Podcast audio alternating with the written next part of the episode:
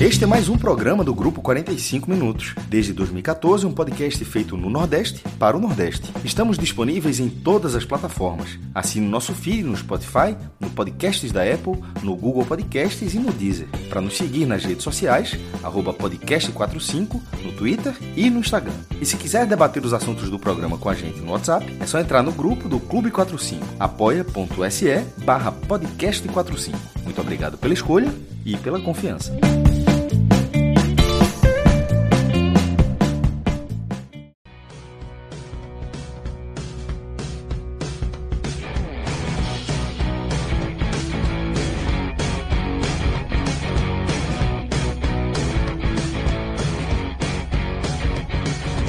Então, galera, vamos começar aqui é, mais uma edição do, do Telecast aqui, vamos, desse domingo, né? E não é um domingo daqueles que a gente está acostumado com vários jogos, né? Temos apenas dois. O sábado foi mais pesado aqui para o futebol nordestino. Neste domingo a gente teve às 11 da manhã, né? A derrota do Fortaleza nos acréscimos para o Internacional. E às 18 horas, a derrota do Santa Cruz já rebaixado. O Santa foi rebaixado no sábado é, já entrou em campo rebaixado matematicamente, oficialmente, e perdeu para Tombense por 2 a 1 E aí a gente está aqui, eu estou com o Felipe Assis e com o Thiago Minhoca para a gente é, mergulhar aí nesse, um pouco nesses dois jogos e no cenário é, que envolve essas duas equipes, né? Então, tanto Fortaleza, que está na semifinal da Copa do Brasil, mas já acumula um jejum aí na Série A de seis jogos, e o Santa Cruz, que vai para disputar mais uma Série D do Campeonato Brasileiro, rebaixado, o calendário é, na verdade, o calendário não acaba porque tem a pré-Copa do Nordeste ainda para ser disputada, mas é, o Santa Cruz numa situação bem complicada aí mais uma vez, é, com se olhar para frente é um cenário bem nebuloso. Mas vamos começar aqui com a Série A, tá, Minhoca? Vamos, vou trazer aqui até foi o primeiro jogo também. É, o Fortaleza é, fez um jogo de muitas chances perdidas. É, acho que umas três ou quatro claríssimas, claríssimas. Uma logo no começo, né, com o Henrique, um minuto de jogo, um pouco menos. É, pouco, pouco menos minutos. Bem de três minutos já tinha essa chance. Isso. Uma chance assim gigantesca e que ele perdeu, ele bate tentando tirar do goleiro, mas perde. E outras inúmeras. O Fortaleza teve chances aí, é, com o Lucas Lima deixando o pessoal é, bem na cara do gol algumas vezes aí. Mas, e aí no final, foi castigado com aquele golzinho ali de Edenilson, é, 1 a 0 uma derrota que dói, né? Dói bastante por tudo que se construiu. O clima era muito bom depois da, da vitória sobre o São Paulo, a ótima vitória sobre o São Paulo e a classificação na Copa do Brasil. E aí foi para Porto Alegre conseguiu criar, mas não conseguiu marcar e tomou esse gol de castigo aí na reta final, né, Mioca? Pois é, Lucas. É, futebol, futebol é um esporte, como eu posso dizer? Que machuca, futebol, né? machuca futebol é foda, meu velho. Cara, essa é, é a frase. Cara. Futebol é foda, velho. É por isso que, quando o pessoal, o pessoal quer teorizar sobre será que o Minhoca torce Ceará, torce Fortaleza? Cara, eu torço pro São Paulo. E aí muita gente diz: "Ah, Minhoca, tu tá reclamando, mas tu tá ali, pô. Três vezes campeão da Libertadores e tal". Mas dói, cara. Futebol dói, dói. Todo torcedor se machuca com com futebol assim, aquele que tosse. E eu passei nesses últimos anos mais olhando futebol do que propriamente sendo torcedor, sabe? Eu acho que é melhor. Mas mesmo você olhando de fora, você entende certas coisas dolorosas que acontecem com determinados clubes, com determinados torcedores. Daqui a pouco a gente vai falar de dor mais, mais aguçada, né? Para falar sobre o Santa Cruz. Aí sim, uma, uma dor muito mais profunda. Mas a partida de hoje foi uma partida que tinha de fato esse componente da classificação na Copa do Brasil, Fortaleza fazendo feito de chegar na semifinal, e tinha é, a possibilidade de retomar a, o bom desempenho no Brasileirão, né? A vitória contra o São Paulo daria uma possibilidade para o Fortaleza de voltar a vencer depois de cinco jogos sem ganhar. Eu tinha, eu tinha destacado durante uh, antes do jogo contra o Atlético Mineiro que a semana do Fortaleza ela seria dura, porque pegaria adversários técnicos melhores. Pegaria o Atlético Mineiro, o líder do campeonato, o São Paulo que é uma equipe que, para mim, tecnicamente tem jogadores melhores, mas coletivamente Fortaleza era melhor. E pegava o Inter também, que eu acho que na partida de hoje também se provou isso. Eu acho que em termos gerais, como time, o Fortaleza é melhor do que o Inter, mas o Inter tem peças individuais, não à toa o autor do gol Edenilson, né, artilheiro do campeonato, aí agora com o gol que fez. Então, se a gente olha tudo que foi produzido no jogo e o que acontece ali no final é muito doloroso, por mais que o Fortaleza nem tivesse com os cinco jogos sem perder. Se o Fortaleza tivesse ali, né, com a pontuação de 37 pontos, uma pontuação muito boa, é, sei lá, segundo colocado, terceiro colocado, mesmo assim, tendo o contexto do jogo, o contexto do jogo apenas, em que o Fortaleza produziu possibilidades de fazer o primeiro gol e não fez, e tomar o gol que tomou, realmente dói para o torcedor que estava assim, olhando o jogo a, a, qualquer momento. O jogo poderia desenrolar para uma vitória do Fortaleza, apesar de que nos minutos finais ali tudo indicava que seria empate e a desatenção mais uma vez. E aí eu vou trazer exatamente baseado nessa última palavra que eu falei. Já tem um tempo que eu tenho mencionado sobre isso, sobre o Fortaleza. Fortaleza tem duas coisas como características que não se perde, para mim não, não foram perdidas. E são duas características que uma vez vai pesar mais a favor e outra vez vai, vai pesar mais contra. Primeiro, a desatenção, que aí esse é o lado negativo, né? Essa, esse é um problema que o Fortaleza já enfrentou algumas vezes nesta Série A. É só a gente lembrar os primeiros minutos contra o Atlético Paranaense, a, o primeiro tempo contra o Flamengo, o jogo contra o Atlético Mineiro, o jogo contra o Bahia, é, né, o finalzinho do jogo agora contra o Inter, o próprio jogo contra a Chapecoense, quando fez 3 a 1 tomou o segundo e depois o jogo ficou um pouco mais é, maluco, sabe? O jogo ficou mais controlável, como o Fortaleza estava controlando. Então, um time como o Fortaleza, é, que tem suas limitações, vai pagar um pouco por essa desatenção. E essa desatenção a gente já é muito acostumado a ver no pessoal da parte de baixo. E é esse o ponto que concilia, Lucas, com a questão lá do nosso áudio guia. O primeiro áudio guia, quando a gente colocou Fortaleza ali naquela faixa avermelhada laranja, né? A gente colocou Fortaleza como uma, pelo menos eu citei, né? Como uma possível surpresa que pudesse ser do campeonato e que acabou se comprovando até além do que a gente imaginava. Esse Fortaleza que a gente olhava lá no começo do campeonato, antes de começar o campeonato, ainda, ainda tem coisas desse Fortaleza que a gente vê em campo, que é o time desligado, o time cometendo uma falha boba, o time, e aí eu acho que o outro ponto que pesa muito contra o Fortaleza é as chances desperdiçadas. Quando você olha algumas equipes é, que consegue até criar chances e não faz, isso acaba também pagando um certo preço. A gente viu o Fortaleza pagar esse preço contra o Grêmio, é, contra, contra o Juventude, quando teve um pênalti contra o Santos, quando teve o pênalti, né? O Grêmio teve pênalti e inúmeras chances perdidas. Então, assim, o Fortaleza ele vai estar tá sofrendo desse mal, acredito, até o final do campeonato. Em alguns jogos, vai conseguir aproveitar essa chance e vai conseguir as vitórias, como acabou sendo no primeiro turno. Eu diria que no primeiro turno, o Fortaleza conseguiu ser muito certeiro nos momentos chaves de cada partida e em determinados momentos que poderia ter tomado um empate, que poderia ter deixado o jogo mais complicado, sempre teve o algo o favorecendo. Ou uma grande defesa do Boeck no jogo contra o Red Bull Bragantino, ou um adversário é, furando uma, uma jogada muito boa ali próxima à área. Mas esse é o campeonato. Aliás, eu digo que esse é o campeonato para quase todos da Série A. O Fortaleza hoje é uma equipe organizada. E aí, quando a gente se debruça no jogo, você citou o, o Lucas Lima, por exemplo, né? Que é aquela coisa, é basicamente uma coincidência. Ele é um dos jogadores com mais qualidade do elenco hoje do Fortaleza, mas desde a chegada dele o time não venceu.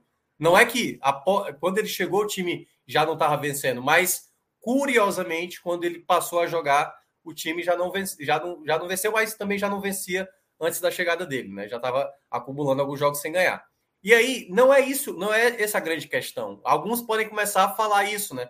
Ah, Lucas Lima chegou, então Fortaleza não está jogando bem. Quem está se debruçando sobre o jogo, quem olhou o jogo contra o Atlético Mineiro e o jogo agora, diante da equipe do, do, do Internacional, vai ver que o Fortaleza teve ali um momento bom, um momento ruim, de uma equipe que, até mesmo quando vencia, tinha o seu momento bom e o seu momento ruim. E aí veio a primeira chance que ele colocou nos pés do Henrique, como você mencionou, e perdeu para mim a, a, talvez a melhor chance. Ele estava sem marcação, tirou demais ali do goleiro e Daniel. Era chance né? assim, cartãozinho de, de visita, velho. Aqui, ó, 1x0, a gente tá, é, exatamente, tá no, era, era a primeira porrada na cabeça é, do Inter, que o Inter, eu vejo um, um clube que está conseguindo boas pontuações, mas para mim não tem apresentado um bom desempenho. Contra o não, próprio esporte, né? Fez não, o gol ali no começo e depois não quis saber de muita coisa. Então, eu não sei se ao sair na frente o Fortaleza, o Inter, sabe, geraria mais possibilidades para a equipe do Fortaleza. E depois a gente começou a ver o Fortaleza tentar alguma chance. Teve uma outra que foi até uma jogada pelo lado direito com o próprio Lucas Lima, que tocou no Ederson, e o Ederson finalizou para cima. Teve uma saída de bola errada do Inter, que o Lucas Lima toca a bola, tenta fazer o cruzamento para o Robson, e aí o goleiro acaba antecipando. Ou seja, era o Fortaleza muito atento no jogo, melhor do que o Internacional. O Internacional até tinha mais posse da bola, e só no final do primeiro tempo é que a gente viu ele finalizar de maneira mais contundente. A gente não, pelo menos eu não consigo lembrar assim de chances tão reais do Internacional ali até metade do primeiro tempo, até os 30 Muito muito chutezinho de fora da área, né? Assim, fora da área. Sabe? No final é, teve uma chance que o Felipe fez uma bela defesa, mas eu acho que realmente não, não teve um grande volume não, Inter. É, e o ponto que eu considerei assim positivo, assim, ele apostou no Daniel Guedes, né? O Tinga não pôde atuar, o Tinga para mim que é um jogador muito importante no, na maneira como o time joga. Só que o Daniel Guedes foi muito bem defensivamente. Daqui a pouco a gente vai falar sobre os destaques individuais, mas ele não comprometeu, sabe? Que era para mim uma talvez uma, uma dúvida que eu tinha se ele seria capaz de substituir a altura. O, o Tinga, mais assim, mudou um pouco a característica. O Tinga é um jogador que apoia mais, aparece, carrega mais a bola, e o, e o Guedes guardou mais posição. No meio de campo, eu acho que o, o assim, eu tenho a sensação que o Voivoda não tem muita confiança mesmo no, no próprio Ronald, assim, sabe? Para titular, para titular de fato. Porque eu acho que ele merecia a titularidade no jogo de hoje. Eu já falei aqui tantas vezes que eu não gosto da, da dupla Ederson com Jussa. Eu gosto do Ederson e gosto do Jussa. Mas os dois combinados, eu acho que não dá uma boa combinação. E eu acho que ele perdeu uma oportunidade de começar com os dois jogadores. Acho que o Fortaleza não jogou mal defensivamente. Acho que fez uma partida ok. E aí, quando voltou para o segundo tempo, o Inter até voltou com Bosquilha, né? O ex-São Paulo. É, teve uma chance de falta logo no começo, ele bateu uma falta, mas que saiu por cima, não causou muito perigo. E aí o Fortaleza teve outras duas chances na mesma jogada, né? Com o Robson. Mais uma vez, Lucas Lima deu no pé do, do, do próprio Robson, e o Robson finalizou em cima do. Finalizou, o goleiro pegou, né? Eu acho que mérito do goleiro na primeira jogada, mas no rebote ele finalizou e a defesa tirou em cima da linha. Então era um Fortaleza merecendo o gol, assim, porque de fato chegava com muito mais perigo. E aí, depois do jogo, ele foi caindo mais de rendimento. As trocas, eu acho que do, do, do Voivoda não foi tão boa. Por exemplo, o David, que entrou as quatro vezes que ele foi acionado antes da confusão, ele perdeu todas as bolas. E na quinta vez que ele foi ali participar de uma jogada, foi na hora que teve a confusão. E aí ele acabou se desentendendo com o Saravia. Ambos foram expulsos, né? Poderia também ter gente ter sido mais expulsa, mas a arbitragem a Edna, que aliás a Edna não gostei da condução dela no primeiro tempo, no segundo tempo acho que ela até melhorou um pouco mais, mas no primeiro eu achei que ela não estava sendo muito justa no critério, né? De um lado ela marcava falta, do outro ela permitia a jogada seguir, eu achei que ela faltou um pouco de critério no primeiro tempo por parte dela. E aí, no segundo tempo, o jogo foi, né, depois da expulsão, o jogo ficou muito sem atrativo. Já nos minutos finais, o Voivoda, ainda com duas trocas, ele decidiu tirar os dois alas, o Crispim e, no caso, o Iago Pikachu. E quando ele faz essa troca, ele coloca o Edinho e coloca também. Uh, foi o Edinho e o Ronald, né? E aí eu até achei que o Edinho fosse para a direita. E aí eu não acho, eu vi muita gente falando na, na rede social que ah, o Edinho deixou o Edenilson passar. Concordo, mas a maneira como saiu o gol do Inter é, é um erro geral.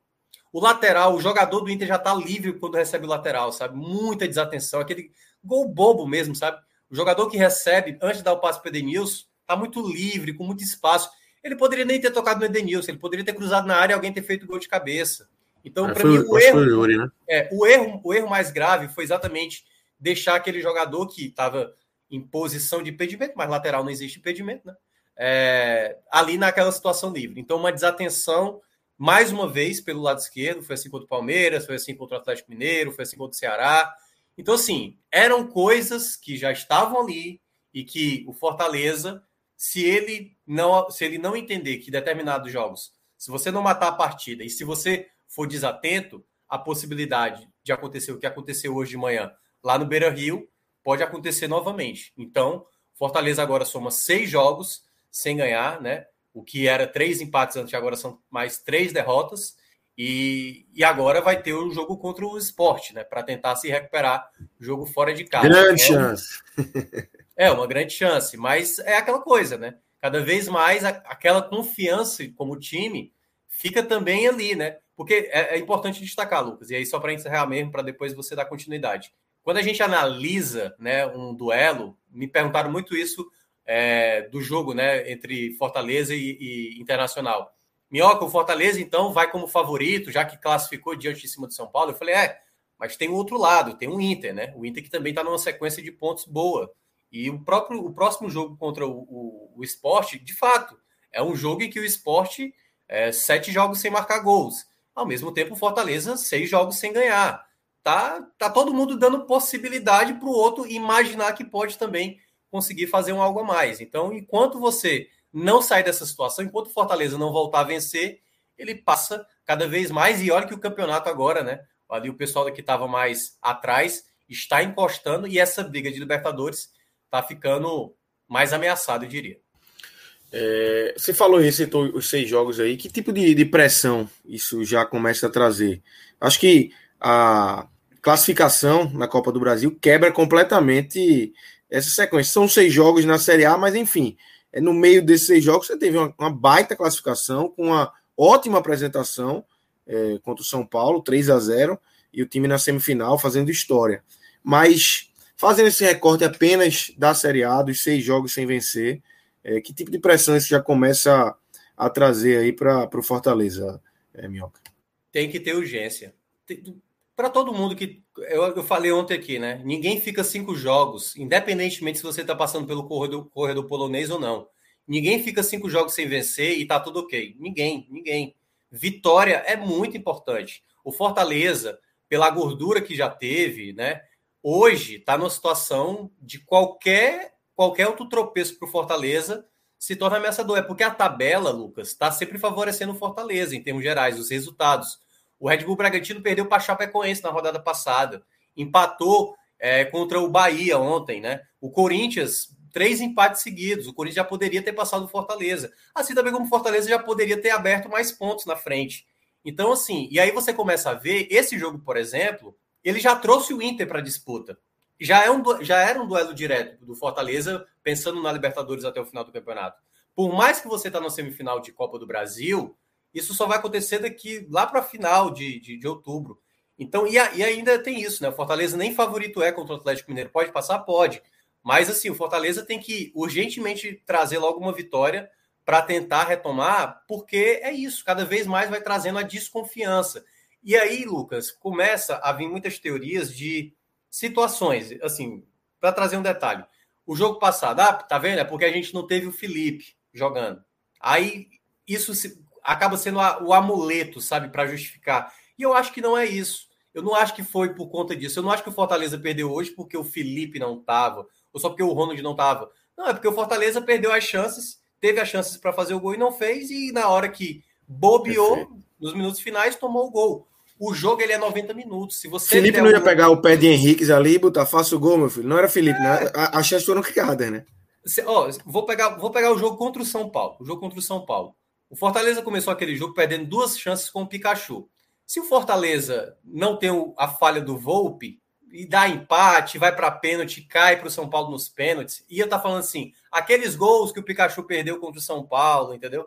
Então, assim, o, o futebol de uma maneira geral, ele te dá a possibilidade de você fazer o gol, não fazer. O adversário permite a você fazer ou não fazer o gol, como foi o caso do São Paulo lá no primeiro gol. Foi uma partida dominante do Fortaleza, só para deixar claro diante do São Paulo. Mas, ao mesmo tempo, na própria partida, dependendo do contexto, algo pode sair mais favorável, algo pode sair mais desfavorável. Hoje, o Fortaleza teve vários momentos favoráveis para fazer o gol e não fez. E no momento que, que ele permitiu ser desligado, o Inter foi lá e fez. Aliás, teve até uma outra chance no segundo tempo do Inter, numa bola, né? Que o, o Edenilson até jogou para a área de bicicleta e, o, e acho que foi o Isso, Yuri Alberto. Foi o Yuri.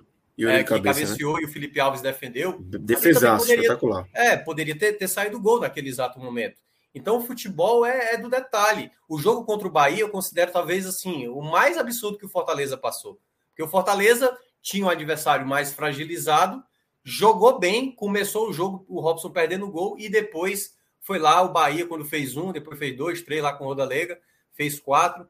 E aí toda a situação que parecia favorável para o Fortaleza, pegando um time que não vencia sete jogos, acabou se tornando o contrário. Então, eu acho que há sim uma pressão para o Fortaleza em busca de vitória. Não há pressão contra, obviamente, a campanha, ninguém vai ser louco de dizer contra a campanha, mas pela expectativa criada, Lucas, tipo assim, a gente hoje estava numa campanha de G4, que era o quê? É garantir vaga da fase de grupos. E agora o cara começa a olhar olhar para o sétimo colocado, que é tipo assim, agora eu só estou querendo Libertadores.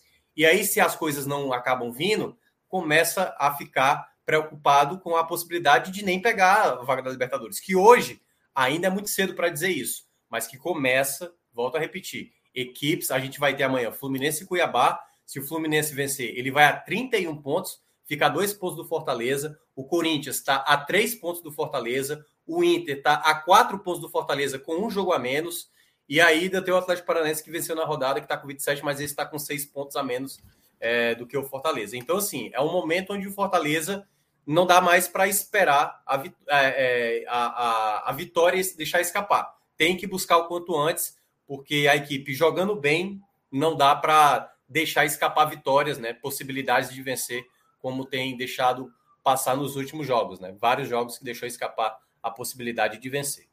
Minhoca, é, individualmente, como é que você viu esse time do Fortaleza hoje? Alguns jogadores foram citados aqui já por você, é, de forma passageira, mas queria que você pontuasse aí quem foram, quem, quem se destacou negativamente, né? Quem tem um selo mais negativo aí nessa derrota e quem conseguiu ir bem, apesar da derrota lá em Porto Alegre.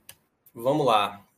É, esse que está aparecendo, que estava aparecendo na tela, e o Rodrigo fez questão de tirar só para me Na hora, na hora. Rodrigo é foda. Mas para quem está acompanhando aqui a nossa live, né, a imagem do Lucas Lima foi o melhor jogador do Fortaleza novamente. Eu já tinha escolhido contra o Atlético Mineiro e ele é o jogador diferenciado mesmo. Eu, eu, eu tive ainda tenho receios com o Lucas Lima, certo? Ainda tenho muito receios, mas deu para ver em alguns momentos da partida que ele foi trocar muita ideia com o Voivoda Sabe, o Voivoda é aquele treinador que vai lá, sabe, conversa de posicionamento, de tipo de passe. E ele tem um passe, o passe que ele deu para o Henrique, cara, é um passe é de jogador que enxerga, que enxerga bem é onde, onde poucos enxergam, né? Agora, esse início bom dele é positivo, né? Porque assim, a Sim. contratação do Lucas Lima, Lucas Lima vinha num, num ostracismo grande já, né? Ali é, no Palmeiras, acho que no final no Santos mal também. E assim, ele começar bem, pode não significar nada, mas pode ser que parece que ele mudou a chave dele, que ele precisa jogar bola, velho. Sim, ele precisa é. voltar a jogar bola, porque ele sabe jogar, né?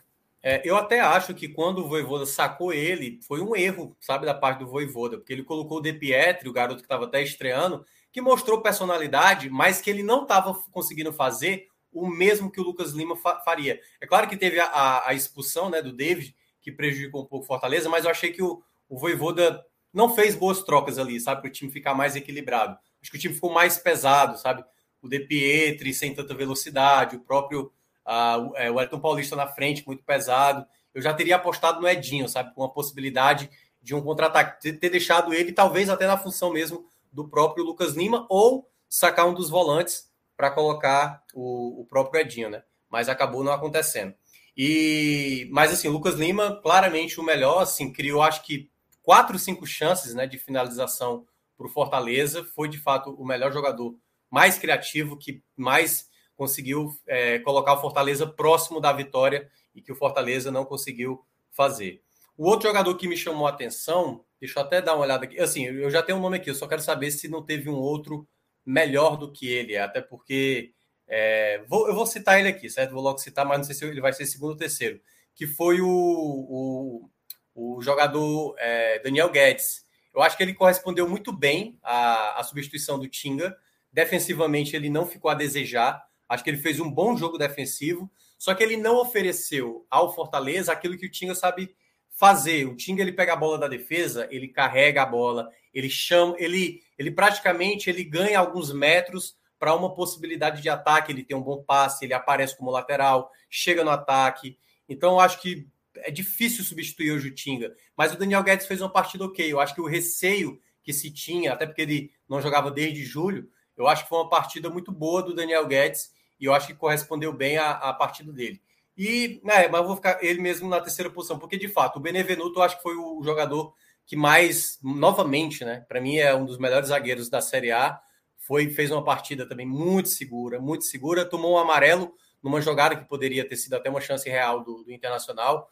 Acho que ele foi muito bem defensivamente. Muitas das saídas de bolas do Fortaleza era o próprio Benevenuto fazendo melhor essa saída, né? Dando o passe mais vertical, porque às vezes nem Jussa e nem Ederson consegue fazer isso da mesma maneira como o Felipe faz.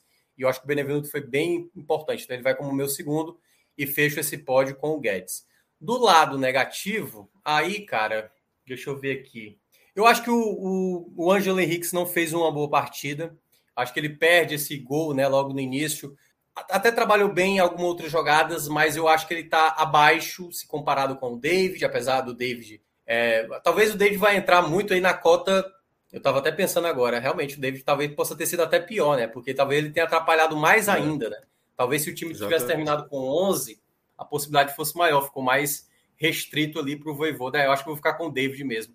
Assim, ele foi é, insultado ali na hora, ok mas respondeu, perdeu um pouco da razão e aí foi expulso. Acho que também atrapalhou muito Fortaleza. Poderia ter, ter se segurado mais na hora da confusão e aí acho que a expulsão dele é, atrapalhou muito Fortaleza, sabe? Acho que ele já não entrou tão bem e ainda a expulsão acho que atrapalhou ainda um pouco mais. E aí fico na segunda posição com o próprio Henrique, né, que esperava um pouco mais dele. Ele tem um bom passe, mas eu acho que para o nível de jogo que hoje pedia, Acho que talvez um jogador com mais presença teria sido melhor, mas acho que ficou com saldo negativo. E eu acho que o terceiro, é, eu acho que, a não ser que eu coloque. Cara, é, eu acho que eu não, não consigo listar. Talvez. Não tem, não tem. Talvez, é, não, é, talvez colocar o um, um Pikachu. Acho que. Assim, eu acho que não teve partida ruim, ruim, ruim assim, não, a ponto de ser ruim. Acho que os outros ficaram assim no, do meio para baixo, do meio para cima, então acaba não sendo citado. Só vou citar esses dois mesmo, o Henrique e o David. Tá fechado, fechado, Minhoca. É, e aí, como você citou, Fortaleza no domingo vem até o Recife, né? Enfrentar o esporte. É mais um confronto aí entre nordestinos. E Minhoca, talvez saia uma vitória aí, né? Do nordestino. Um nordestino contra outro, só tá saindo vitória sim agora, né? Nordestino contra é, Nordestino cara, na Série A. É uma loucura, né? A Série A, o, os nossos quatro representantes não conseguem mais vencer. E olha, aqui eu vou, eu vou ser bem ice do Fortaleza e você um fire do esporte. Porque o Bahia há muito tempo não vencia e foi vencer contra o Fortaleza. E depois que venceu do Fortaleza, empatou dois jogos. O Ceará também ficou um tempo sem vencer, venceu o Fortaleza e aí depois não venceu mais. E aí o esporte que está muito tempo sem vencer tem o Fortaleza aí para disputar. Então, o Fortaleza. Não, você, você, não me convenceu a, a, apostar no esporte no Beto Nacional, mesmo com não, esse argumento dizendo, aí. Eu só estou dizendo que Bahia e Ceará, há muito tempo que não venciam, foram vencer o Fortaleza e depois não venceram mais. E o Fortaleza, a última vitória que teve foi contra o Palmeiras. Mas é apenas, pode ser uma mera coincidência, mas é só uma curiosidade, né? Do detalhe, não estou fazendo nenhum tipo de afirmação. Mas, de fato, a gente só está vendo as, as últimas vitórias, né? É, que aconteceu do futebol nordestino na Série A foi apenas em duelos nos, nos, clássicos. Né? A última vitória do esporte tinha sido contra o Bahia, por exemplo, não foi contra uma equipe fora do, do, do, Nordeste. A última vitória do Ceará foi contra o Fortaleza, não foi contra fora, e a última vitória do Bahia foi contra o Fortaleza também. Então, assim, tá, tá complicado. O Nordeste parou de vencer e a gente precisa, né? Só que aí, na próxima rodada, vai ter um duelo nordestino, né? Se der é. empate, é. segue a sina, né? Ruim por dois. É, Dá empate e ruim por dois.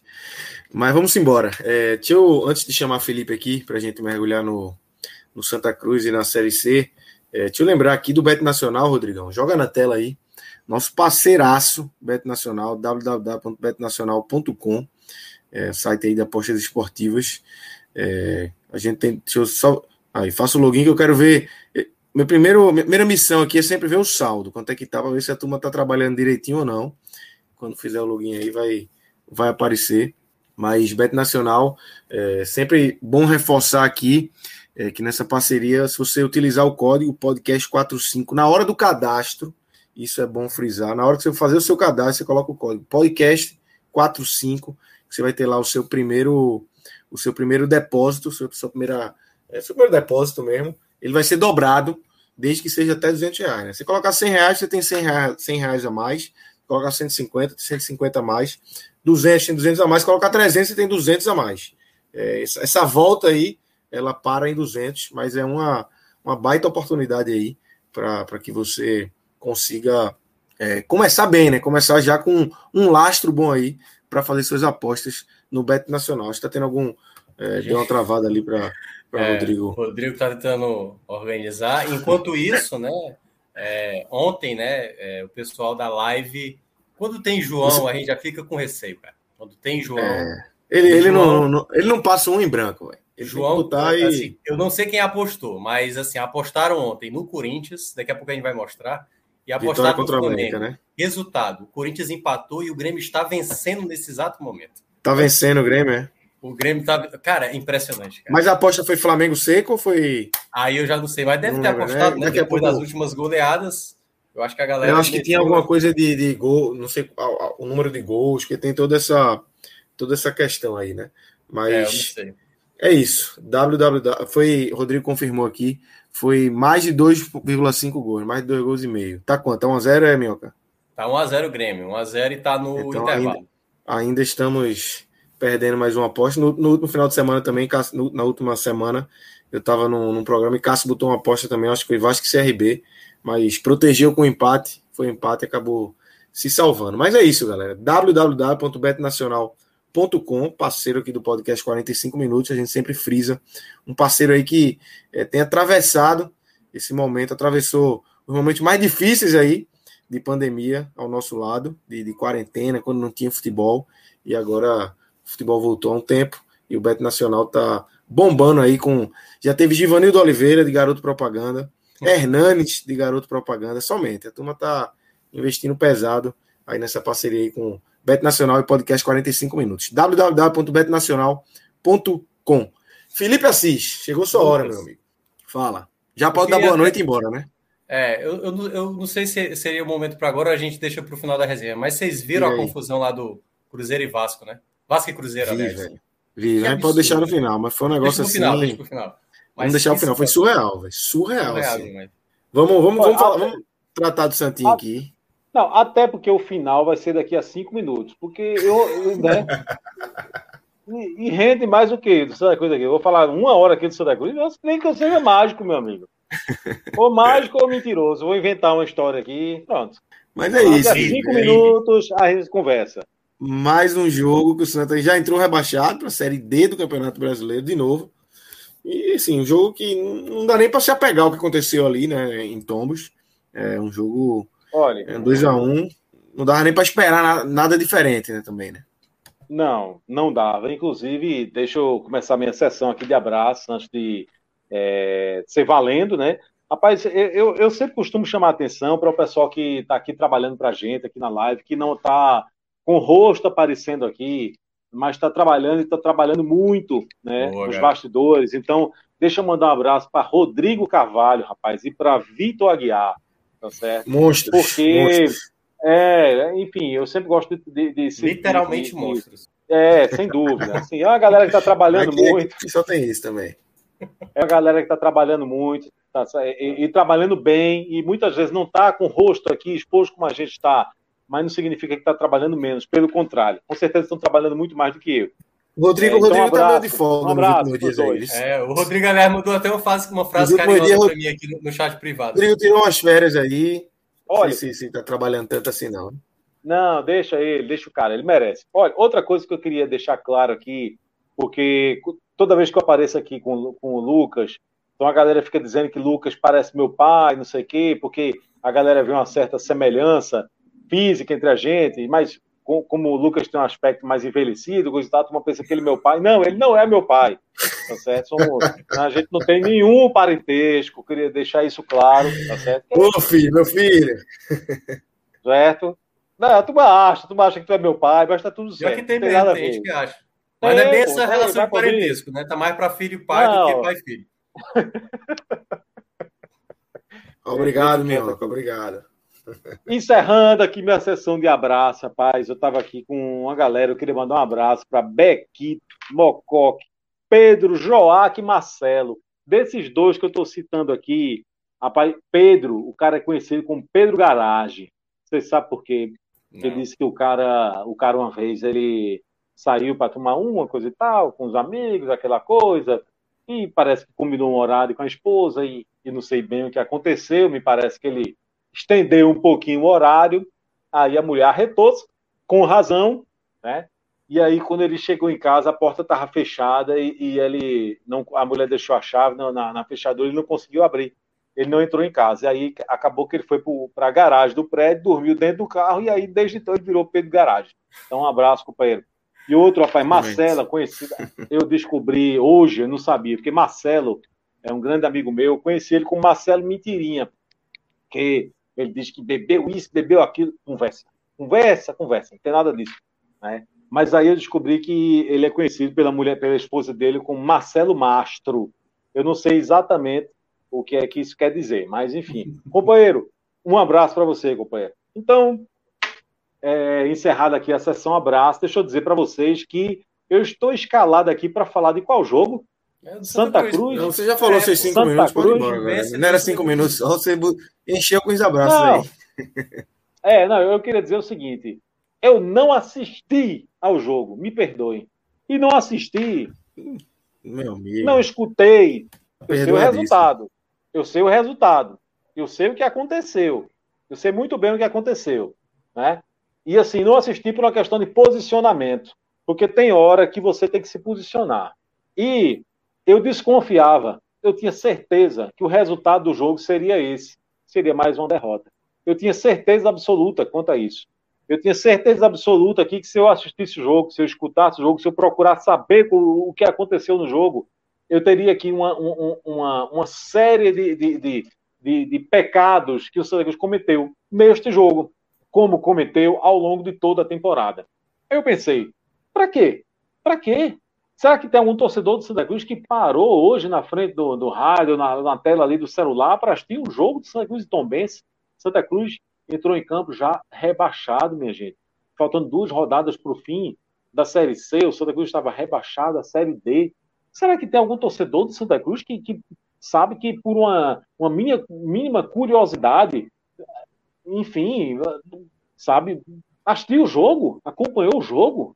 Eu acho, eu acho que a gente não pode perder o direito de se indignar a gente é, é, é, uma, é uma, das, uma das coisas que, que, que, a gente tem um direito, que restam a gente, mesmo quando a gente vê que está tudo errado, sabe? O que resta para a gente é se indignar. E a gente não pode se, é, é, se dar o luxo de perder esse direito, de se indignar. Então eu não posso é, tratar com naturalidade quando eu vejo o presidente de um clube do tamanho do Santa Cruz dizendo que assumindo a, a, as falhas assumindo, dizendo que errou, que coisa e tal, mas que tentou e que é, quando tentou viu que é, é, ele admitiu que errou nas contratações, mas que aí quando numa nota quando oficial, né, percebeu né, que errou, Felipe? na nota oficial, né, que você fala. nota oficial, é, exatamente, é, é, é, de, é de uma frieza muito grande.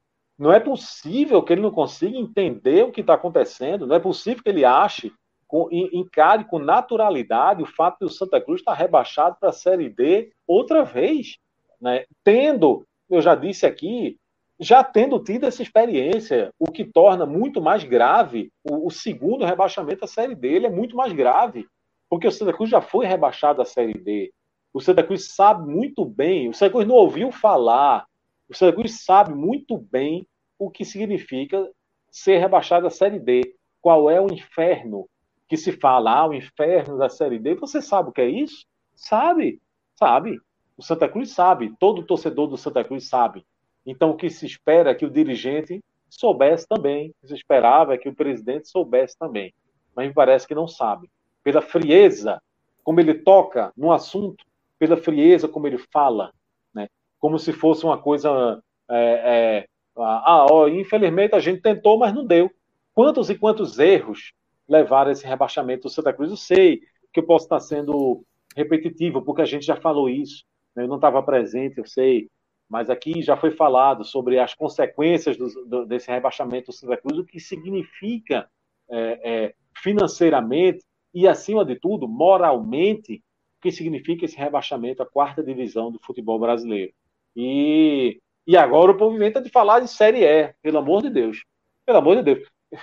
É, Vale, é, é assim, é, é, é, é para a gente lembrar aqui que a Série D ela foi criada numa circunstância muito, é, aquela coisa muito especial. O Santa Cruz estava na Série C e estava no momento mal na Série C. A gente sabia que, que, que não seria um ano bom para o Santa Cruz, que o Santa Cruz enfrentaria uma grande dificuldade naquela ocasião. E aí, naquele momento, se cria a Série D. E aí, nesse momento, o Santa Cruz foi rebaixado para a Série D. Então, é, para o Santa Cruz, eu não gostaria nem de ouvir falar em criação de Série E nesse momento. Né? Então, por uma questão de posicionamento, Lucas e Thiago, eu não acho que o jogo, porque é como se eu não acho que isso me pertence mais. Né? Não, total, e... é, é, o de menos hoje na numa análise do Santa Cruz, é o jogo, principalmente esse jogo contra, contra o Tom Benz, pô. É o de menos muito. É, até porque é, não precisa, nem preciso assistir jogo, nem preciso acompanhar esse jogo para a gente é, to, é, é, voltar aqui a tocar na tecla que a gente tem tocado o ano inteiro. Então, desta vez o time até saiu na frente, mas você levou um empate logo em seguida, depois, e depois que é, leva a virada, você não tem mais reação. Você não, o poder de reação é nulo. Né? O poder de criação é quase nulo. Aí, aí aparece as Quando você não cria, quando você não finaliza, aí vai aparecer a falha na defesa. Isso é, isso, é, isso, é, isso é lógico, né? Porque é, é, o time, quando ele está bem afiado, quando ele quando ele está todo certinho, quando quando defesa, meio campo e ataque, vamos vamos vamos separar assim bem bem, né? É, de uma maneira muito fácil, digamos assim, o time é, quando os três setores estão tão, tão, tão bem, estão bem, os, ambos estão bem, então assim, é, é, porventura, quando um possa não estar mal, quando um possa cometer um, um, um, erro, certamente os outros dois vão cobrir. É diferente quando você tem um time todo é, mal estruturado. É diferente quando você tem um time que joga mal, do, é, sabe, do seu goleiro ao seu centroavante. É, esse é o retrato do Santa Cruz. Ah, em 2011, quando o Santa Cruz saiu da Série D, do inferno da Série D, de onde se esperava que nunca mais, para onde nunca mais voltaria, em nome da grandeza do Santa Cruz, é, o ex-técnico do Santa Cruz, o técnico do Santa Cruz naquela época, Zé Teodoro, ele deu, ele conversando, um bate-papo lá com o pessoal do Diário de Pernambuco, ele disse, ele disse que ah, na época ele falou com o presidente Antônio Neto e aí disse assim, ó, oh, ele, ele foi chamado para ser técnico do Santa Cruz e aí ele disse assim, não, tudo bem, tudo bem, presidente, eu aceito o desafio, tá tudo certo, mas assim, só para eu saber a realidade do clube, qual é a folha salarial do Santa Cruz? E aí Antônio Neto teria dito, olha, 150 mil naquela época para início de, de, de temporada, depois aumentou um pouquinho, 150 mil. Aí ele mesmo dizendo, presidente, por favor, abra seu coração, presidente, 150 mil é, é difícil. E aí, então, Antônio Neto teria dito, olha, eu já estou de peito aberto. Tipo assim, eu não tenho, eu não tenho nada mais a oferecer, não tenho condições de oferecer nada mais do que isso. Hoje, a gente, lembrando isso, né, é, tem um, um, um significado diferente, porque a gente está falando de uma ocasião em que você montou um time inicialmente com 150 e depois você aumentou, foi aumentando porque você viu que tinha condições daquilo ali dar certo, estava dando certo, né? mas no começo era isso, era 150 mil reais, deu certo, mas eu não sei o que vai ser agora. E é importante a gente lembrar que a realidade é essa. A realidade é essa. É um time sem, sem, sem, sem, sem estrutura financeira, né?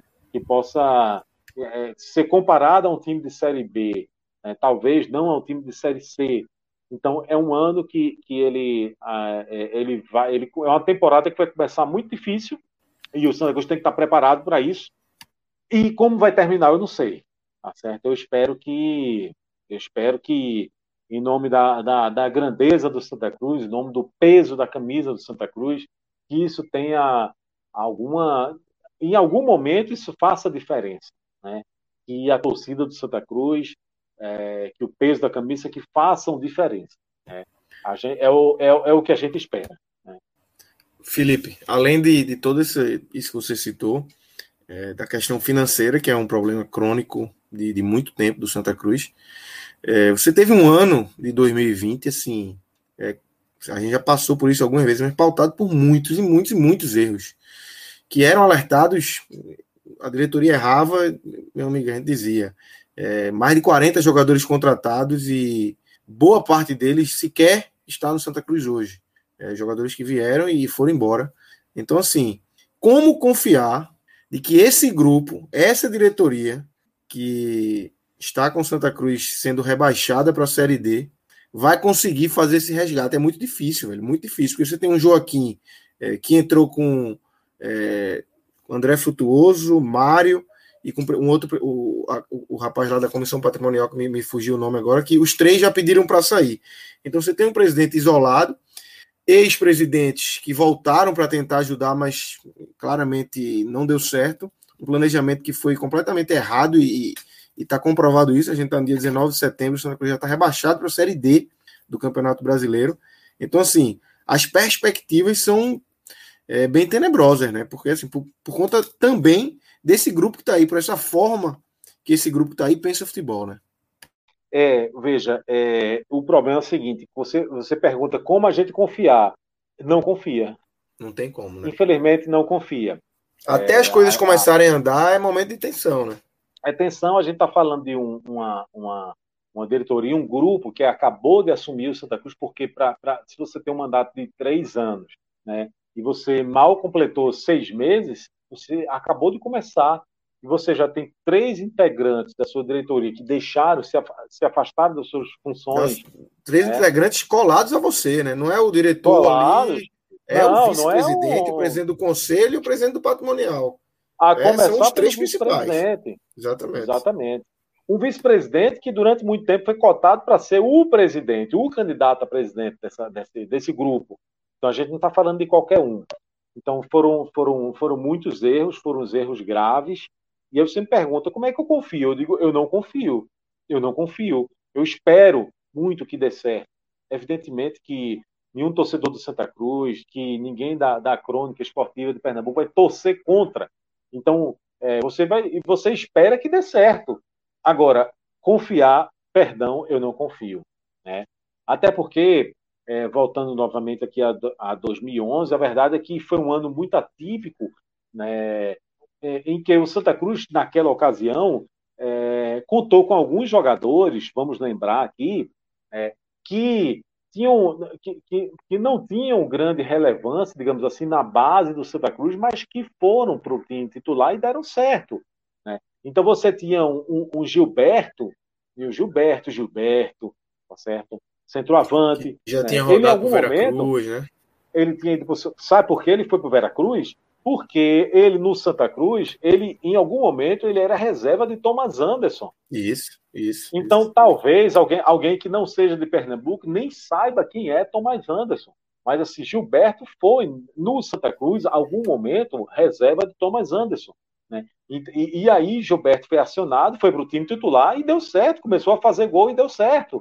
Naquele mesmo ano, você tinha Memo, que era um volante que era que, que, que é, já tinha tido alguma oportunidade que, e que o torcedor não confiava, e não confiava com razão, porque ele nunca tinha conseguido se firmar e ele deu certo.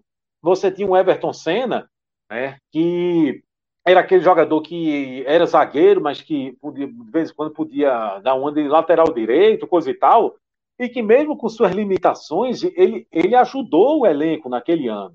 E você tinha um, um Renatinho né, que era um lateral esquerdo, mas, mas aquele jogador que, que, você tinha muita desconfiança, sobretudo porque ele não tinha estatura para ser um, joga, um, um, jogador, um lateral esquerdo, e, e, e, e, ele aprovou em algum momento. Então foram muitas, foram algumas Natan, peças. Que... Natan, Felipe, que Natan, mesmo com as Natan, lesões, quando ele estava é, é bem, gente... ele ajudava demais. Ajudou Mas, demais, assim, é porque a gente costuma... Teve suas lesões, teve costuma... seus problemas, né? É, sim, eu esqueci do Natan, porque é, é, até comum porque ele passava muito tempo no departamento médico, Isso. mas assim, ele ajudou dentro desse contexto, quando você coloca todo, todos esses jogadores que eu citei, ele, eles deram liga, eles deram liga.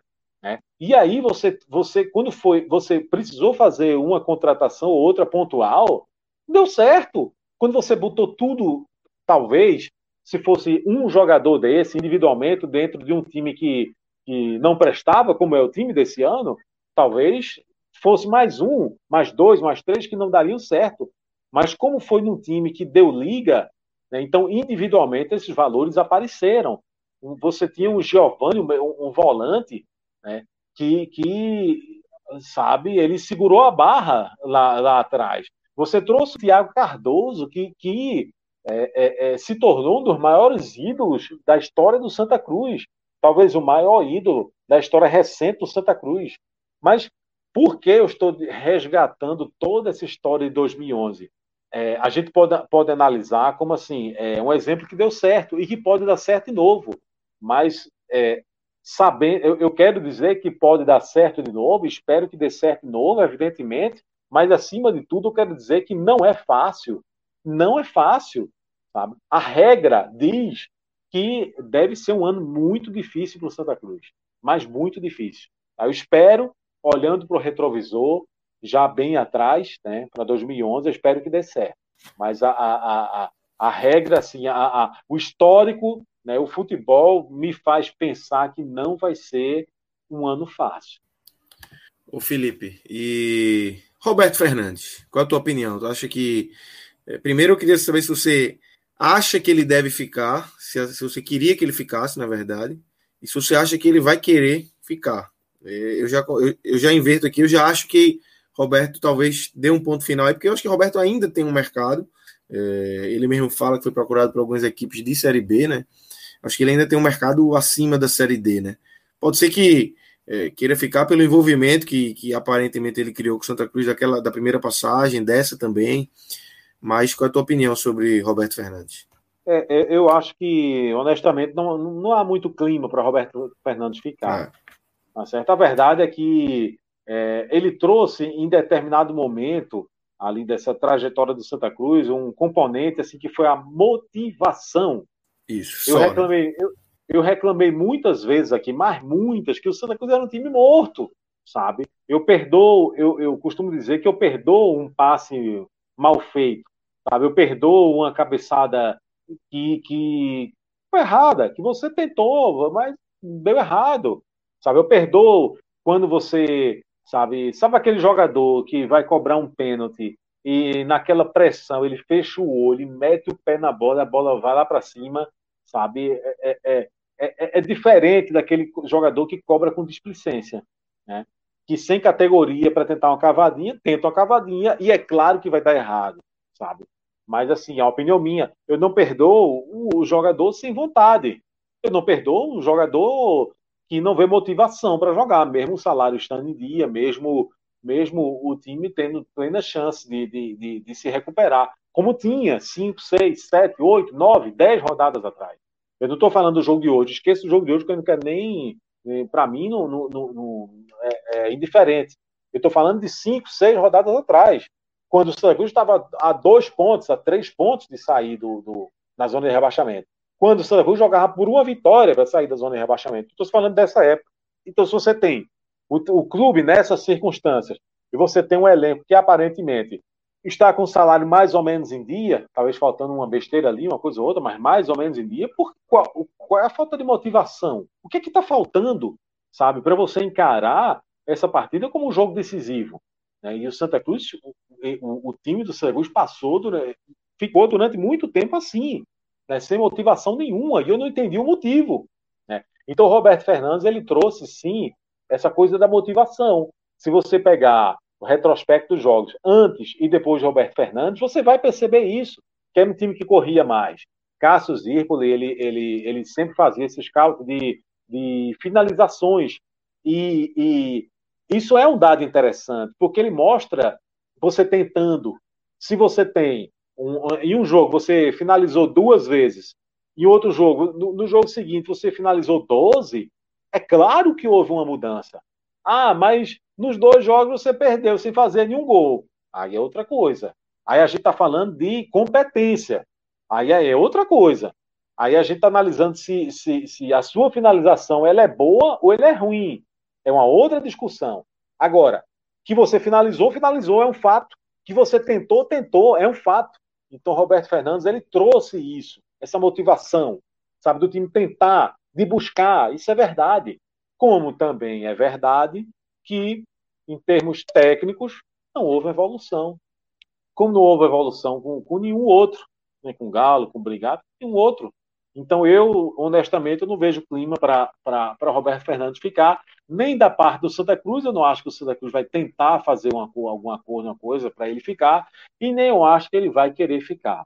Nesse caso, eu tenho uma pequena divergência com o João, por exemplo, que a gente já, já falou aqui da, na outra vez, na, outra, na última live, porque ele acha assim que para Roberto foi, um, foi uma coisa muito ruim a experiência no Santa Cruz. Ele acha que, que ele saiu perdendo, digamos assim, porque ele teria um mercado ali para um clube de Série B, quem sabe, e, no entanto, foi para um clube de Série C e não conseguiu evitar a queda. Ele caiu junto com esse elenco. Eu tenho uma divergência com o João. Eu acho que Roberto Fernandes foi sabendo que a missão era essa, ninguém, ninguém cobrava de, de Roberto Fernandes um acesso. Ninguém, nenhum torcedor falou, pediu isso para ele. Eu duvido muito que algum dirigente tenha pedido isso para ele. Então ele foi com essa liberdade, digamos assim. A sua missão é tentar livrar a queda. E a gente sabe que é difícil. Infelizmente ele não conseguiu. Se Mas eu acho que o mercado, não, não, sei se o mercado tem essa visão, Felipe. É, pro merc... Olhando simplesmente pelo prima de Roberto, para o mercado, ele foi para uma Série C e fracassou na Série C. Não sei se se o mercado vai, vai entrar em tantos detalhes de como foi a campanha, dos problemas do Santa Cruz, não. É, a, a, manchete é Roberto Fernandes fracassou na Série C. Então eu, eu, eu, eu tô mais para João nessa aí. De, de, eu acho que ele deu um passozinho atrás na carreira dele pelo resultado que ele acabou não, não conseguindo no Santa Cruz, né? Pelo objetivo que não foi atingido, né? Que era livrar do rebaixamento, não era acesso de fato. Era livrado do rebaixamento e ele fracassou, isso é um fato. Não tem o que a gente fazer. Eu não tenho que eu não vou brigar contra, contra o, o, os fatos. Né? Ele fracassou, foi um fracasso. Né? Eu só acho que, que a, até o, o, peso do Santa Cruz para a Série C ainda, digamos, eu acho que todo mundo tinha noção do que da real situação do Santa Cruz, porque não foi uma coisa que desandou no meio da competição. Não foi como no, no ano passado, que você fazia uma, uma, uma, uma Série C, a temporada não, mas uma Série C muito boa, sabe, mandando, desmandando e, e sabe, e ganhando tudo e, e, em determinado momento a coisa embicou para baixo e desandou, né? É diferente. Essa temporada do primeiro jogo do Santa Cruz, Santa Cruz começou a temporada, não ano, começou a temporada com a derrota, né? Então começou já começou perdendo, começou jogando mal, começou com problemas, começou, sabe, com um time sem alma, esse não é o retrato do jogo do Santa Cruz contra o Tom Bense, não. Eu estou falando do primeiro jogo do Santa Cruz na temporada. O Santa Cruz jogou mal, o Santa Cruz não se entregou em campo, o Santa Cruz eh, não criou, o Santa Cruz não finalizou, o Santa Cruz é, errou na defesa e perdeu o jogo. Então, o, o, o retrato do Santa Cruz, a, a fotografia do Santa Cruz é essa desde o primeiro jogo, do primeiro jogo até agora. Então, é uma questão de opinião, realmente. Lucas está com o João, acha que, que para Roberto Fernandes foi uma coisa ruim, foi um passo para trás, assim, na, né, na carreira nesse sentido, porque foi um eu fracasso. Nem acho, eu nem acho que foi um passo para trás ter vindo para o Santa Cruz. Eu acho que o passo para trás é, é, não, ele não ter atingido o resultado. O fracasso. Isso, Isso exatamente. O fracasso empurra ele para trás, na verdade. Ele foi empurrado para trás. Ele não deu esse passo querendo, né? Ele foi empurrado para trás com o resultado que ele não atingiu. Não, é, foi até, na minha opinião, foi até bem calculado. Ele sabia, ele tinha plena consciência é. que a situação era Isso muito difícil. E aí ele apostou, ele ligou, ó, ele, na, eu acho que ele pensou, se por acaso eu fracassar, todo mundo já estava sabendo que o fracasso é, é, é estava caminhando, estava a galope, né? Se, e se eu evitar essa queda, vou virar um herói. Então foi muito bem planejado, né? É, mas enfim, eu acho que ele, ele ele passa com uma certa, apesar dos erros que cometeu, e cometeu, né? Tanto é que, que o Santa Cruz costumava ser aquele time que jogava melhor no primeiro tempo. Você pode pegar os jogos, você jogar melhor no primeiro tempo. E aí, na hora de fazer uma mexida no segundo, a coisa desandava. Né?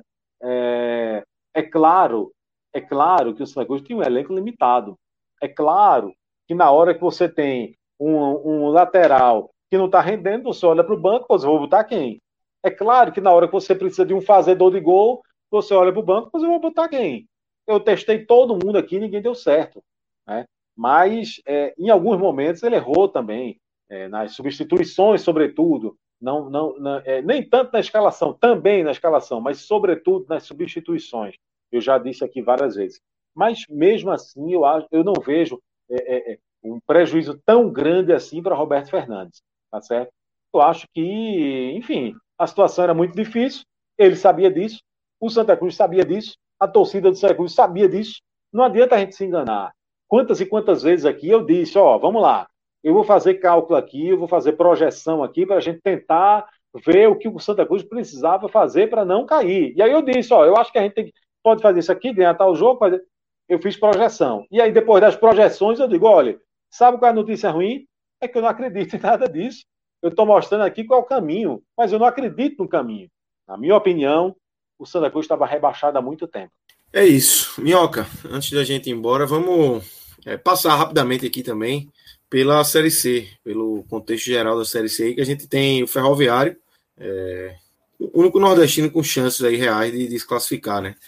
E numa rodada. É, na verdade, são dois disputando uma vaga, dois nordestinos, Botafogo da Paraíba e Ferroviário. Desculpa, desculpa, desculpa, desculpa. O Botafogo já está dentro, exatamente. O Botafogo está dentro do G4 hoje. Eu estava olhando só os que estavam fora do G4. Botafogo está dentro, então Botafogo e Ferroviário com essa, com essa possibilidade aí. Com o Ferroviário fazendo o último jogo em casa, contra o Floresta, é, também do Ceará, e o Botafogo vem para o Recife jogar contra, contra esse Santa Cruz rebaixado, né? E tem Manaus também disputando vaga e o Tom, e a Tombense, né? Que e Volta Redonda também. Ainda tem, tem outro, outros times aí com, com possibilidade, mas assim, a gente tem Botafogo e, e Ferroviário com chance de ser só um, né, Mioca? É, daqui a alguns minutos a gente vai ter a confirmação do resultado, né? No momento, o Botafogo da Paraíba está vencendo 1x0 a Jacuipense, já está nos acréscimos, então daqui a pouco a gente vai ter a confirmação. E aí, só para repassar, Lucas, lá no grupo B já temos os quatro definidos: Novo Horizontino, Ituano, Ipiranga e Criciúma. É, o Novo Horizontino já sabe que é o primeiro colocado e já caiu Paraná e Oeste. Lá no grupo A, né, que é o grupo do Nordeste, junto com os times do Norte e também Volta Redonda e a Tombense, a gente já tem um rebaixamento do Santa Cruz, a classificação do Paysandu, o Paysandu cresceu altos ontem. A Tombense... já tem sete vitórias, né? Outro é, time chega a 27, mas o Paysandu já tem sete vitórias, né? É, o Ferroviário só pode chegar a 27, mas com seis vitórias, então não tem como passar. Então o Paysandu já está garantido matematicamente. A Tombense está virtualmente, né? Porque a Tombense, tudo bem, o Ferroviário pode chegar, mas o saldo do Ferroviário é de três e da Tombense é de nove, né? E a Teria que ser uma boa vitória do Ferroviário e uma derrota. Derrota e ainda, e ainda é. que Manaus tenha que vencer, ainda que Botafogo. É, empatar, no caso, né? Empatar. O Botafogo que vai pegar o Santa Cruz na última rodada. Então a Tombense também está bem encaminhada.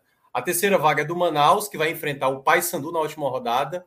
Um empate para o Manaus já garante, porque o Manaus iria a 27 com sete vitórias, e aí nem Ferroviário e nem Volta Redonda chegaria aos tais 27 com esse número de vitórias. Então, esses três, que não são do Nordeste, né, Paysandu, Tombense e Manaus, estão praticamente encaminhados para sua classificação. O Eu acho que o Manaus tá... ainda. Manaus um, um, degrauzinho abaixo, né? Manaus é, mas o empate, o empate para é, eles mas... resolve. É isso que eu dizendo. O empate assim, resolve, mas enfim, não sei se o Paysandu vai. É, aliviar, o, né? o Paysandu com empate, ele só vai perder a primeira posição se enfrentar a Tombense. Porque se ele quiser ser o segundo colocado, Aí ele vai para o grupo onde está o Novo Horizontino. Se ele for primeiro, ele pode pegar o Ipiranga do Erechim. A não ser que ele comece a olhar projeção de quadrangular, entendeu? Eu não sei se ele vai estar tá tão no desespero e também temos que ver, né? A Tombense vai enfrentar o Volta Redonda e o Volta Redonda ainda também vai querer estar tá querendo classificação. E aí, por fim, eu acho que é essa briga aí, que tem o Volta Redonda, como eu estou mencionando, o Volta Redonda numa situação mais delicada, porque ele tem que vencer o jogo dele e tem que secar os adversários do Botafogo e Ferroviário para tentar entrar aí nessa condição, né? Ou até mesmo o Manaus também se perder. Então a briga está muito aí entre Botafogo da Paraíba e Ferroviário. O Botafogo da Paraíba é o favorito, porque vai enfrentar o Santa Cruz, né? A, é, exatamente fora de casa. E está na frente, né? E está na e frente. Tá na frente, hoje. isso. Ele, ele tem a possibilidade, se ele empatar, ele vai ter saldo de seis, o Botafogo da Paraíba, isso. se empatar com Santa Cruz. E aí, se o Ferroviário ganhar, ele vai igualar em número de vitórias só que o Ferroviário tem saldo de 3. Então o Ferroviário. Se ele empatar, ele tem saldo de 5, não? Ele tá com saldo de 5 hoje já. Se empata, É, mas ele tá saldo. vencendo a Jacuipense. Ele tá indo a 6, com a vitória no momento. Ah, então porque aqui não atualizou. Então esse 1 um, um da, do, do jogo de agora vai para 6, certo? Vai a 6. Então se ele empatar, ele mantém o saldo de 6. E aí o Ferroviário que está com saldo de três, tem que vencer por três gols de diferença a equipe do Floresta. Então, para o Ferroviário, ele tem que vencer por três gols de diferença, dado que o Botafogo não vence, ou dado que o Manaus perca para o Paysandu. Essa é a única condição do Ferroviário. Claro que tem uma chance ali com a Tombense, mas como eu falei, a Tombense tem nove gols de saldo contra três do Ferroviário. É mais difícil imaginar essa situação. E lá na parte de baixo a gente vai ter um outro nordestino sendo rebaixado. Ou Floresta ou a Jacuipense, que é o mais provável. A Jacuipense que acabou de perder, né? Acabou de ser confirmado. Perdeu, está com saldo de menos nove contra menos três do Floresta. A Jacuipense tem que vencer e torcer para o Floresta perder e ainda é. superar no saldo. Então, tudo indica que a Jacuipense aí vai se juntar ao Santa Cruz, mas a gente só vai saber mesmo no próximo final de semana. É isso, no sábado. Todos os jogos vão acontecer no sábado. Vai estar aqui, Felipe? Rapaz, você sabe o que é mais chocante que Minhoca estava falando aí, com razão, quando ele diz assim, ó, que o Botafogo é, deve ter uma vida tranquila, coisa e tal, afinal de contas vai enfrentar o Santa Cruz na última rodada, então é. não deve ter nenhum problema. É, né? não, total. Sabe, sabe, eu não consigo, eu não consigo não me indignar com um negócio desse. Né? É claro que o raciocínio de Minhoca está certo. É. E é justamente porque o raciocínio está certo que a gente tem que se indignar. Então, o Santa Cruz chega na última rodada, na Série C, já sabe, dando, sendo assim o, o, o, adversário que provavelmente vai ser batido sem nenhum problema. Sabe? Isso não pode ser encarado de, de forma natural. Presidente do Santa Cruz, seja você esse que está agora, ou seja você o futuro, se você tem alguma pretensão de ser, isso não pode ser uma coisa natural. E, e Lucas, até para explicar também, né? Assim, a gente nem sabe como o Santa Cruz, qual time vai colocar na última rodada, né? Porque pode já ter, já, assim, não vai ter liberações, porque como eu estava falando, o Santa Cruz ainda vai ter uma pré-copa do Nordeste a disputar nessa temporada. Mas. Mas vai ter, vai ter. Não sei como é, Fechei aqui. Então, eu acho que com certeza vai ter jogador saindo, né? Enfim. É, eu acho que algumas coisas podem já ter mudança, já. É. Sabe assim, é, é aquele jogo que, já que o Santa Cruz já está rebaixado, então é capaz de dar oportunidades a alguns jovens atletas e tal. Então, é por isso que eu estou colocando, e obviamente, talvez até se fosse o time principal, a gente estaria falando até com mais. É, mesmo assim, falando a mesma coisa, né? De que o Botafogo é o favorito, até porque o Botafogo vai estar lutando por algo, algo que o Santa Cruz, no caso, até hoje o Santa Cruz conseguiu, né? Empatar. Eu não sei se Felipe, não sei se viu o final do jogo, o Jordan foi lá para a grande área, já nos minutos finais, para tentar empatar, né? Saiu a gol de empate, mas foi anulado o gol, né, cara? É isso. É, vamos embora, né? Ah, tem mais um assunto aqui para a gente trazer. Isso é jogar pela honra, né? É, é jogar pela honra, mas. Ou jogar, ou jogar pelo STJD, né? Vou tentar, vou tentar fazer ponto. Vou vencer, vai que, né? É, vai vai é, Mas agora exatamente. com 11 pontos é muito difícil imaginar, né? Teria que, é. teria que encontrar muito jogador irregular aí para. um em cada time aí. Um em cada é. time. Para ir derrubando tudinho. E, e tudo mais. Eu ia é ainda colocar uma outra pauta aqui, mas aí o Rodrigo acho que vai ficar com raiva de mim. Era para falar sobre a Série D, os confrontos que praticamente definiram, mas ele não vai querer, não. Traga, mas... traga, traga, traga, só para só finalizar. Rodrigo, Rodrigo tá, tá tranquilo aí. Tá, tá, não, tá puto comigo. Ó, a... Traga aí. A fase 3, né? Praticamente. Tem que o retrô caiu, né? Retrô, retrô caiu. Quase virada, levou uma virada do ABC no final. E o né? último gol, eu diria que o zagueirão do, do retrô, meu amigo, entregou foi. Viu? Foi, vou dar uma olhada, não vi não. Que pichotada grande.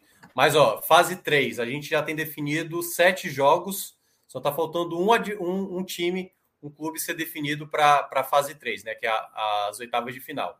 A gente vai ter Motoclube e América de Natal, grande duelo né? O América de Natal que está tentando voltar aí para a Série C. ABC e 4 de julho, outro duelo nordestino. Então já temos aí dois nordestinos já na próxima fase. Teremos Guarani de Sobral, se passar contra Campinense, ou Campinense contra Galvez, que é o representante que também vai definir amanhã contra o Guarani de Sobral. Ou vai ser Guarani e Campinense, ou Campinense e Galvez. É, é um outro duelo. E aí, se der Guarani de Sobral, vai ser mais um nordestino. Jogo único, é, Minhoca? Ou não, não, e de volta. E de volta. E de volta. E de volta. Você... Tá. Todas essas equipes que eu estou falando primeiro vão jogar como é, mandante na, na, volta. Ou seja, Motoclube vai jogar de mandante na volta, ABC vai jogar campanha. de mandante na volta, Guarani de Sobral vai jogar de mandante se for contra o Campinense, se der Galvez, o Campinense que vai ser o mandante na volta, Paragominas do Pará contra Atlético Cearense, Paragominas vai decidir em casa na volta, Aparecidense de Goiás contra Cianorte do Paraná, o Aparecidense decide em casa, União Rondonópolis do Mato Grosso contra o Caxias, que eliminou a Portuguesa. A Lusa lá Paulista foi eliminada pelo Caxias nos pênaltis.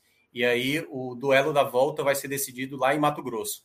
Ferroviária de São Paulo, a melhor campanha da Série D, vai receber o Esportivo do Rio Grande do Sul. A decisão vai ser em São Paulo. E Joinville, aquele que foi bater na A, tal qual o Santa Cruz, e voltou de novo para D, vai enfrentar o Uberlândia de Minas Gerais.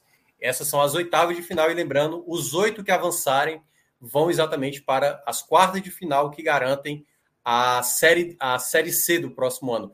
E um detalhe a mais: só em 2013 tivemos equipes caindo da C e já voltando para C no ano seguinte. Então já fica aí o recado para o Santa Cruz, que aliás Salgueiro foi uma das equipes. Salgueiro quando caiu de 2012 para 2013, já voltou em 2014 para a Série C. E a outra equipe, eu não estou lembrado quem foi, mas teve uma outra equipe que conseguiu. E aí o Santa Cruz vai ter essa missão, que não é fácil, de bater na D e já voltar imedi imediatamente. É isso. Filipão, o homem é uma máquina, viu? A naturalidade que ele passou todos os resultados aí da Série D, o homem de fato é uma máquina, é um gigante, Thiago Minhoca, viu? Não, ele, ele desmoraliza a gente, pô. Já é bronca, é bronca. Eu tava querendo ir embora, eu tava querendo ir embora. Já fiquei preocupado. Agora, veja, é, duelos importantes aí, né, de alguns nordestinos, né, clubes de tradição, né, é. tentando uma sorte aí na Série D. Né. Pô, você vê aí América o... e ABC na situação que estão, velho. Não América, dá, né? ABC, rapaz, Série D, sofrendo desse jeito. É. é. Puxado. A gente deseja boa sorte aí aos nordestinos. A todos, todos eles. Queremos todos eles aí, todos que, que forem possíveis aí subindo é, para a Série C. Vamos para a torcida aí nessa reta final de Série D do Campeonato Brasileiro. Mas vamos embora. Minhoca, brigadão, velho, pela parceria aí, durante é. uma hora e meia de live aqui falando do Fortaleza do Santa Cruz.